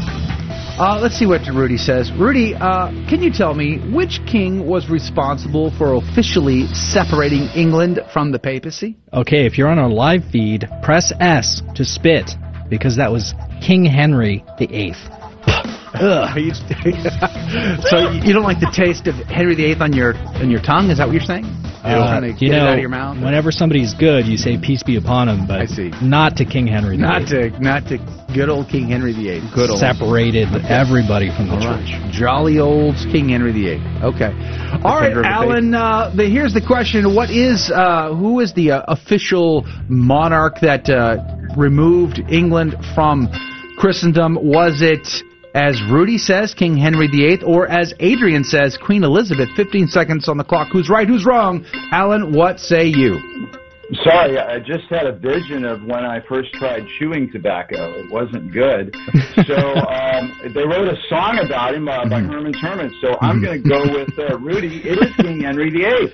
Henry VIII. Survey says yes, of course. Uh, Alberto from the UK said it was William the Conqueror in 1066. Interesting. Yikes. Interesting. Yikes. Uh, Philip of Spain, no. Mm-mm. Uh, all right, King Henry VIII is the correct answer. Congratulations, you're in for two. Last question could be the trickiest today. We'll have to see. Uh, we're going to go back to Brother Rudy for this one. Rudy, can you tell me which occurs first in the Holy Mass? Is it the Gloria or the Gradual? I'm going to go with Gloria, sing Gloria. How's it Not, going? not How's it- how's it glory to God. Glory to God. Glory to God in the highest. Anyway, we'll, we'll save that for the after show. We're running out of time. So uh, your answer is the you say the Gloria. The Gloria. Okay. Yeah. All right. Adrian, uh, without singing it, I guess you could sing it, but could you tell me which occurs first, the Gloria or the Gradual? Well, I would sing it, but the gradual changes every day, and I don't know what today's gradual is at the top of my head. But the answer is the gradual, because it gradually comes up later. It's very, uh, very slick there. That's why they call it the gradual. All right, uh, brother Alan. Which occurs first in the Holy Mass, the Gloria or the Gradual? Adrian says Gradual. Rudy says Gloria. 15 seconds to go. What say you, Alan Mallory? Okay, okay, okay, it's a tricky one right here. Uh, don't ever sing that version of the Gloria, ever, ever, ever. You don't like the My Little Pony, Gloria? I, I'm gonna say it's the it's it's the gradual. No, go the other way. Ah, Told you, tricky. sorry, my friend. It is, in fact, correct answer is the Gloria comes first, but uh, I I knew it was a little tricky, but nonetheless, you're in for two, Alan. God bless you, my friend. Thank you for playing The our My game Little and Pony threw him off. having a laugh with us. God bless you, brother. Thank you. God bless you guys too. All right, praise be to Jesus. That's going to do it for the radio side. If you would like to do karaoke hymn hymn time, you got to tune in for the after show, where uh, you might hear us uh, sing a few uh, few few winners from the liturgy, or we might talk about politics or the you know cars, food. Movies, whatever you want to talk about, you drive that conversation at grnonline.com forward slash CDT. God bless you. God love you. See you back here tomorrow morning. Thank you for joining us on Your Catholic Drive Time, where it is our pleasure to keep you informed and inspired. Join us Monday through Friday at the same time, right here on your favorite Catholic radio station. Don't forget to connect with us. Just go to facebook.com forward slash Catholic Drive Time. Again, that's facebook.com forward slash Catholic Drive Time. Be sure to share more than just us today. Share Jesus with everyone you meet. Bye now, and God love you.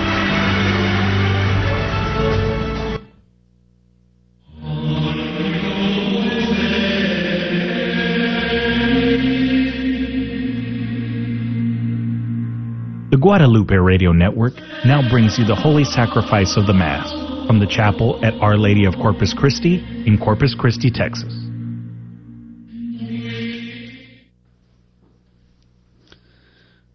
Welcome to the Holy Mass at Our Lady of Corpus Christi Chapel. Today we celebrate the memorial of St. John Vianney. The intention for today's Mass is for all of our online viewers and for those joining us through Guadalupe Radio. The Church is one foundation, is Jesus Christ her Lord. She is His new creation by water and the Word. From heaven He came and sought her to be His holy bride. With his own blood he bought her, and for her life he died. In the name of the Father, and of the Son, and of the Holy Spirit. Amen. The grace of our Lord Jesus Christ, and the love of God, and the communion of the Holy Spirit be with you all. And with your spirits. Brothers and sisters, let us call to mind our sins, and so prepare ourselves to celebrate the sacred mysteries.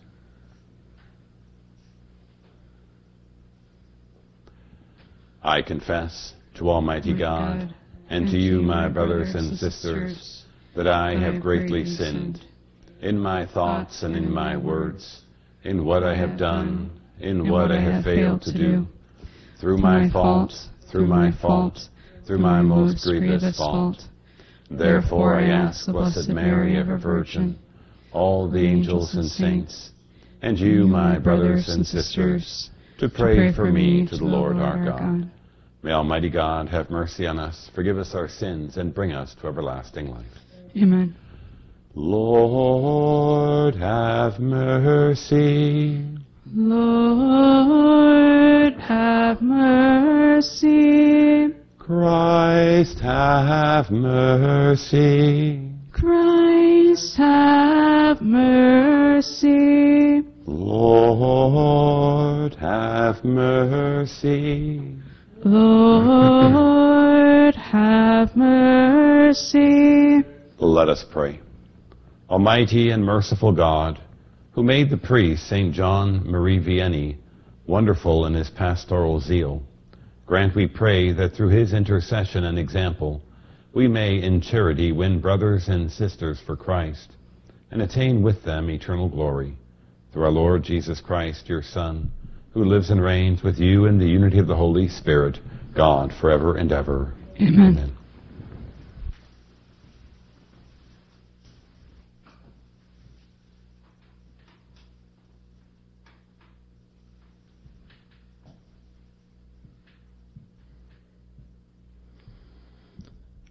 A reading from the book of the prophet Jeremiah. The days are coming, says the Lord, when I will make a new covenant with the house of Israel and the house of Judah. I will not be like the covenant I made with their fathers the day I took them by the hand to lead them forth from the land of Egypt. For they broke my covenant, and I had to show myself their master, says the Lord. But this is the covenant that I will make with the house of Israel after those days, says the Lord. I will place my law within them, and write it upon their hearts. I will be their God, and they shall be my people. No longer will they have need to teach their friends and relatives how to know the Lord.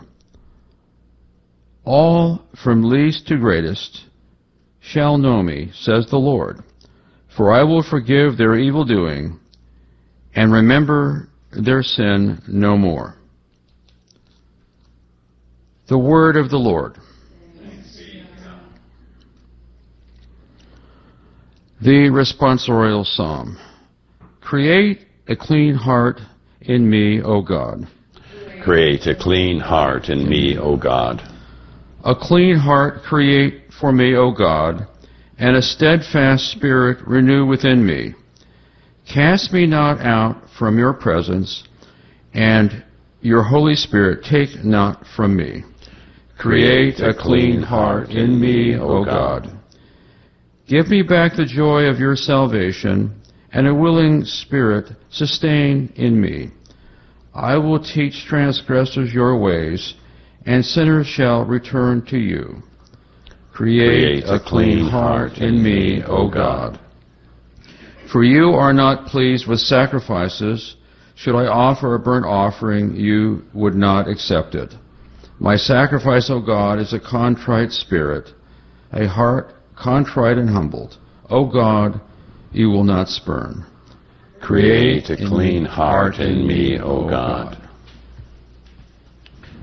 Alleluia, Alleluia, Alleluia,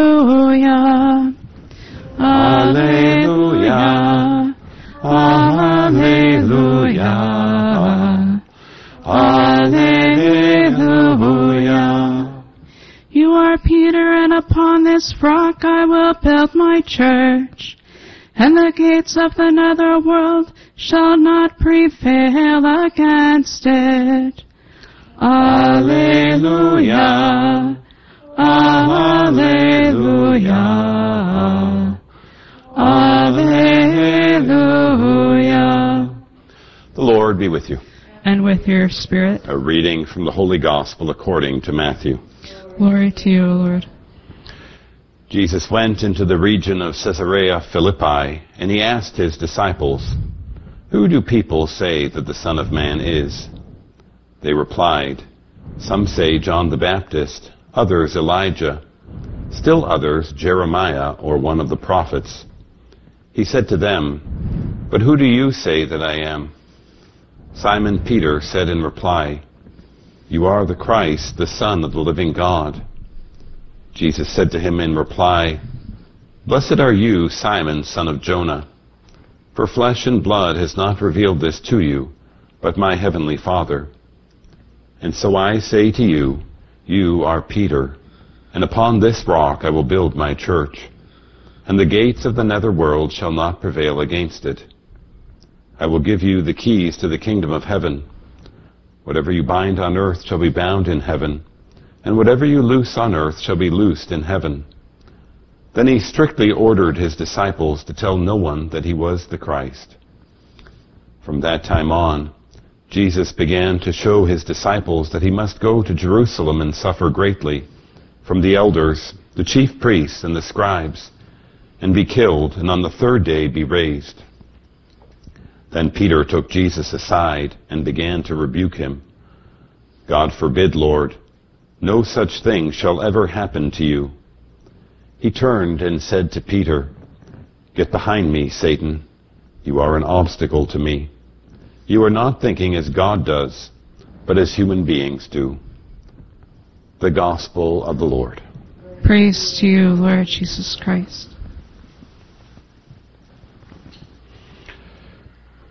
This morning's Gospel, we see uh, Peter making this extraordinary claim of faith to pronounce Jesus to be the Christ, the Son of the living God, that Jesus then praises Peter and says, Flesh and blood hasn't revealed this to you, but my Father in heaven. One of the high points of Peter's life and discipleship of Jesus, really, in that moment that we have recorded for all eternity. And then just a paragraph later in our same gospel this morning, we have Jesus in effect calling Peter Satan, or saying, Get behind me, Satan, when Peter refuses to acknowledge or receive the plan of Jesus that he must go to be turned over to men to suffer greatly and ultimately to be crucified on our behalf. I think to understand better where Peter is coming from and where Jesus' rebuke of Peter is coming from with those sharp words, get behind me, Satan, it really takes us back to the temptation of Jesus in the desert. And in particular, when we think of the third temptation of Jesus in the desert, Satan takes Jesus up to a high mountain. He shows him all of the kingdoms of the world, and he says, if you bow down and prostrate yourself before me, all of these kingdoms of the world I will give to you. And Jesus says to Satan, away from me, Satan, worship the Lord your God and serve him alone. In a way, what Jesus is acknowledging, of course, in that moment is he has not come to be a earthly ruler or an earthly king who is trying to control the world the way other kings and monarchs would do, but rather the plan of God precisely is that Jesus is going to come and out of love lay down his life as a free gift in order to atone us from our sins. He's not going to come to rule by power, force, and might, but rather he's coming to rule by service and a self-sacrificing love. And this ultimately was the message that all the apostles had to learn, and Peter in particular. When Peter denies immediately this plan of Jesus to be turned over to men, he's really saying, in my vision of what the Messiah is going to be, I want him to be a mighty earthly king who's going to subdue all peoples under him through power and through might. He hadn't yet learned the lesson that in the economy of God, power and strength don't come from a show of physical force, but rather, again, from this notion of self-sacrificing love. I think for all of us in our life, we are constantly torn between the tensions of this world and the economy of this world and the economy of God, and we constantly need to be reminded that we're called to serve rather than try to control other people. We're called to prefer redemptive suffering over the triumphs of physical force. And we're constantly called to prefer humility over pride and over being right for the sake of justifying ourselves. It's always a challenge to choose these things, but it is the way and path of our Savior. This morning we are also celebrating the great memorial of St. John Marie Vianney, the patron saint of priests. And St. John Marie Vianney really follows in this exact line and pattern of the economy of God. Uh, he was someone who came from an uneducated background. He felt called to be a priest, but didn't necessarily have the education for it. He had all sorts of trouble with the French Revolution going on at the time. He couldn't pass his Latin studies very well. He wasn't necessarily, from a worldly perspective, a shining star who was destined to do great things for the church based on his intellectual capacity. And yet, once ordained a priest, he went to the small country village of Ars, and there would hear between 11 to 16 hours of confessions every single day of his priesthood, and became one of the greatest saints of our time, and is in fact now the patron saint of priests. But the same notion. It, it isn't found in the worldly economy and values of being a bright shining star but it was really his capacity to serve, his willingness to serve, and his willingness to be Jesus for other people. And so, my brothers and sisters, as we go forward today, let us ask God for the grace that we too would heed this message of Jesus and of the economy of God, that we would always prefer uh, serving others to controlling them, that we would be willing to redemptively suffer over feeling the triumph of physical force, and that we would always choose humility over pride, and through the prayers of St. John Marie Vianney, that we would always be willing to facilitate an encounter with Jesus for other people. Amen.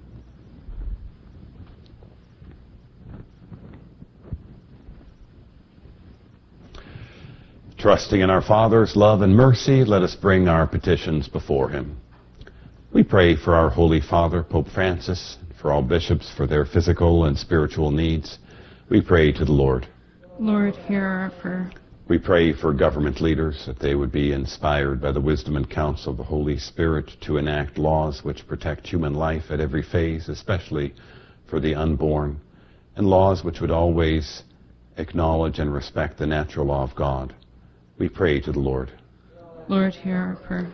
We pray for the sick and the suffering that they would be given consolation in their faith and experience the healing touch of Jesus Christ. We pray to the Lord. Lord, hear our prayer. We pray for our family, friends, benefactors, for all those who have asked for our prayers, for those joining us online and through Guadalupe Radio Media, and for all those enrolled in the Salt Mass Association. We pray to the Lord. Lord, hear our prayer. And for those intentions that we hold in our heart, we pray to the Lord. Lord, hear our prayer. Merciful Father, we thank you for hearing our petitions and granting our prayers through Christ our Lord. Amen. Praise to the Lord, the Almighty, the King of creation. O my soul, praise him, for he is thy health and salvation. Join the great psaltery, organ, and song, sounding in glad adoration. Praise to the Lord, who o'er all things so wondrously reigneth, who as on wings of an eagle uplifted sustaineth. Hast thou not seen all that is needful hath been granted in what he ordaineth? Pray, brethren, that my sacrifice and yours may be acceptable to God the Almighty Father.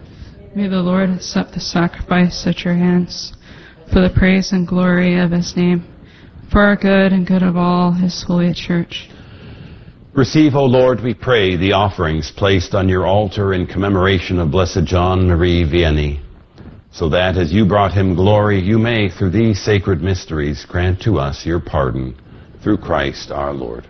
Amen. The Lord be with you. And with your spirit, Lift up your hearts. we lift them up to the Lord. Let us give thanks to the Lord our God. It is right and just. It is truly right and just, our duty and our salvation, always and everywhere to give you thanks, Lord, Holy Father, Almighty and Eternal God, through Christ our Lord.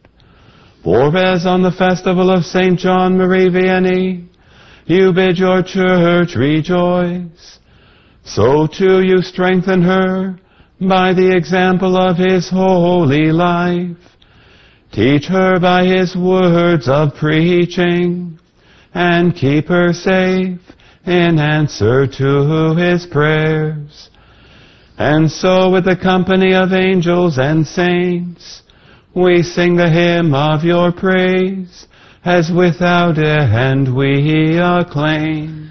Sanctus, Sanctus, Sanctus Dominus Deus Sabaoth, plenis sunt terra, gloria tua.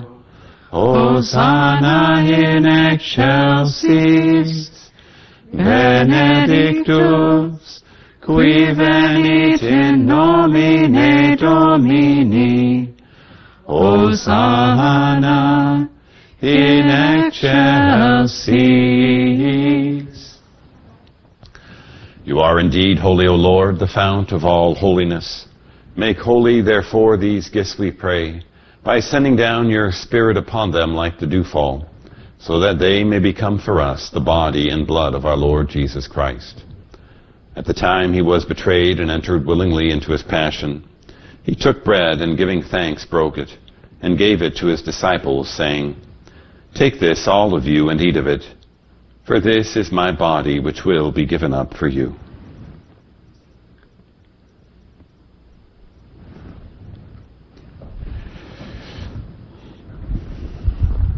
In a similar way, when supper was ended, he took the chalice and once more giving thanks, he gave it to his disciples, saying, Take this, all of you, and drink from it, for this is the chalice of my blood, the blood of the new and eternal covenant, which will be poured out for you and for many for the forgiveness of sins. Do this in memory of me.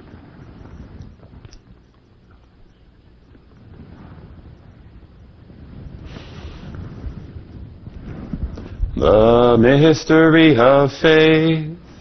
We proclaim your death, O Lord, and profess your resurrection until you come again.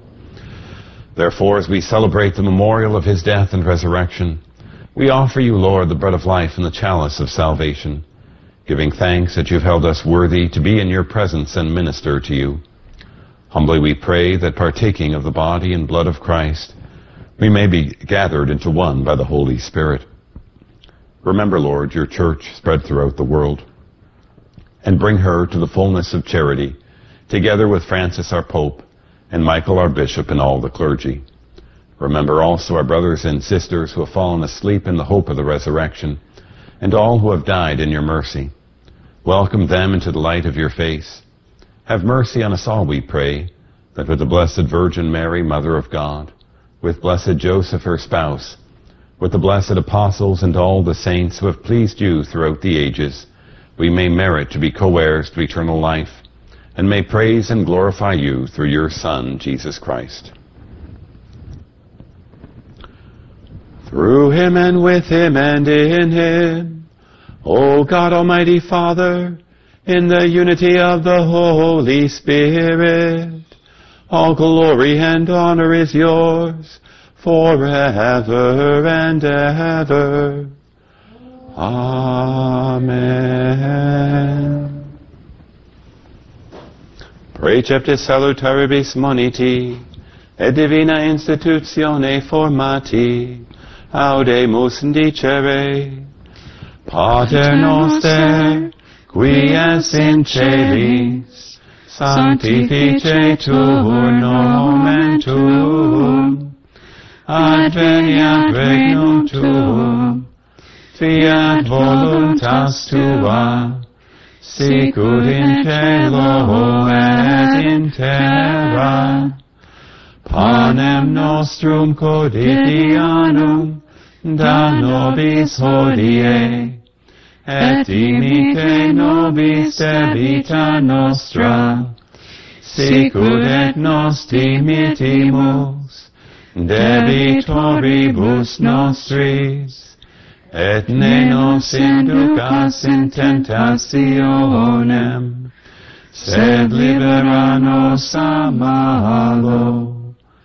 Deliver us, Lord, we pray, from every evil. Graciously grant peace in our days that by the help of your mercy we may be always free from sin and safe from all distress, as we await the blessed hope and the coming of our Savior Jesus Christ. For the kingdom, the power, and the glory are yours, now and forever. Lord Jesus Christ, who said to your apostles, Peace I leave you, my peace I give you. Look not on our sins, but on the faith of your church, and graciously grant her peace and unity in accordance with your will, who live and reign forever and ever. Amen. The peace of the Lord be with you always. And with your spirit. Let us offer each other the sign of peace. Agnus Dei, qui tollis peccata mundi, miserere nobis. Agnus Dei, qui tollis peccata mundi, miserere nobis. Agnus Dei, qui tollis peccata mundi, dona nobis pacem. Behold the Lamb of God. Behold him who takes away the sins of the world. Blessed are those called to the supper of the Lamb. Lord, I am not worthy that you should enter under my roof, but only say the word, and my soul shall be healed.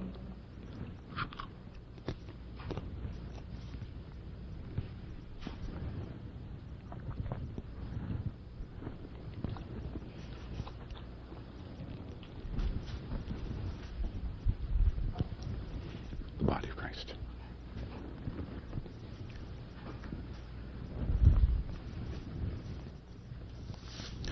An act of spiritual communion. My Jesus, I believe that you are present in the most holy sacrament. I love you above all things, and I desire to receive you into my soul.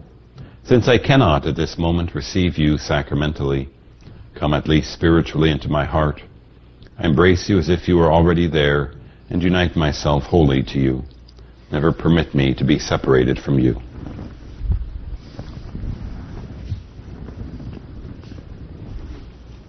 The body of Christ. Oh Lord, I am not worthy that thou shouldst come to me. But speak the word of the comfort, my spirit healed shall be, and humbly I'll receive thee, the bridegroom of my soul. No more by sin to grieve thee, or fly thy sweet control. Eternal Holy Spirit, unworthy though I be, prepare me to receive Him and trust the word to me.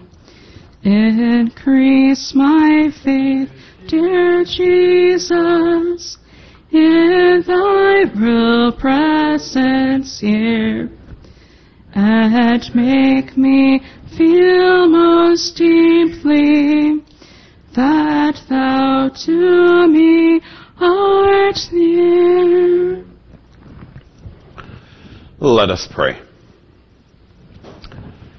May partaking at the heavenly table, Almighty God, confirm and increase strength from on high in all who celebrate the feast day of Blessed John Marie Vianney, that we may preserve in integrity the gift of faith and walk in the path of salvation you trace for us, through Christ our Lord. Amen. The Lord be with you. And with your spirit. May Almighty God bless you, the Father, and the Son, and the Holy Spirit. Amen. Go and announce the gospel of the Lord. Thanks be to God. Salve Regina, Mater misericordiae, Pita dulcedo, espes nostra salve. A te clamamus, exules filii Hebe, a te suspiramus, gementes et plantes, in hoc lacrimarum vale. Ea ergo, advocata nostra,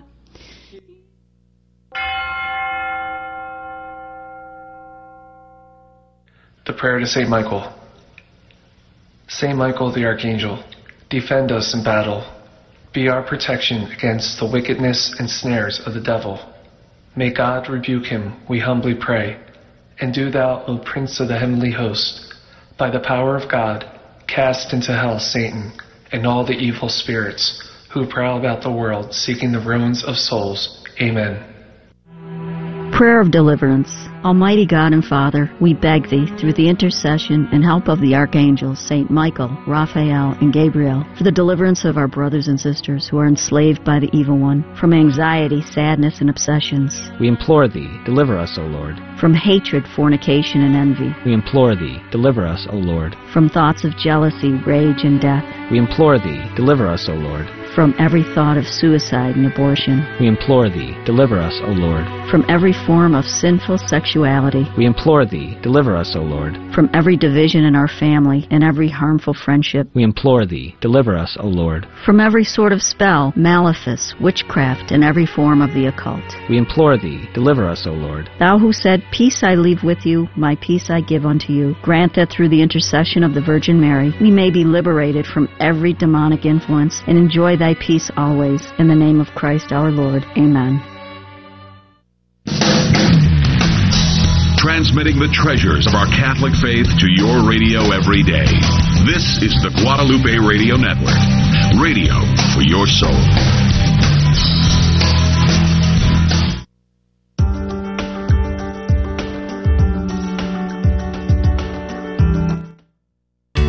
Hi, I'm Caden from St. Rosa Lima Parish. You're listening